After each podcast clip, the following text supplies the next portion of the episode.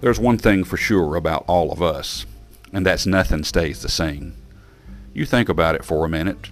Every aspect of your life is subject to changing. Your health, your relationships, your vision, your physical abilities, you name it, it is subject to change. We're not perfect.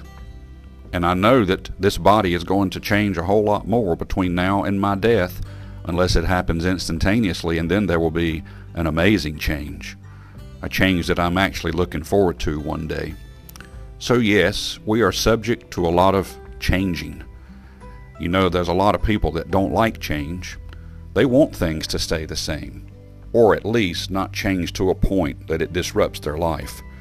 But yes, we are subject to change. Speaking of change, the way our body is made, it's amazing.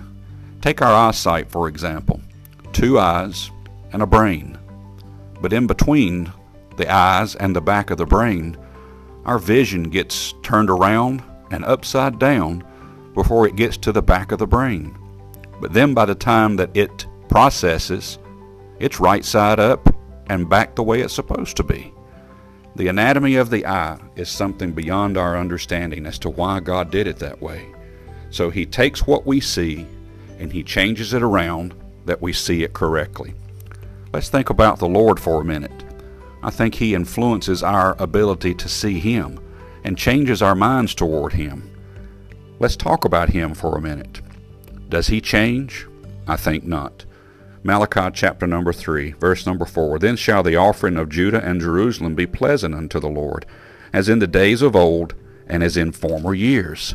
And I will come near to you to judgment, and I will be a swift witness against the sorcerers, and against the adulterers, and against false swearers, and against those that oppress the hirelings in their wages, the widow and the fatherless, and that turn aside the stranger from his right, and fear not me, saith the Lord of hosts. Now here's the thing. Verse number 6 For I am the Lord, I change not. Therefore ye sons of Jacob are not consumed. Even from the days of your fathers ye are gone away from mine ordinances, and have kept them not. Return unto me, and I will return unto you, saith the Lord of hosts. And I'll leave it there to not get into the other part of the scripture.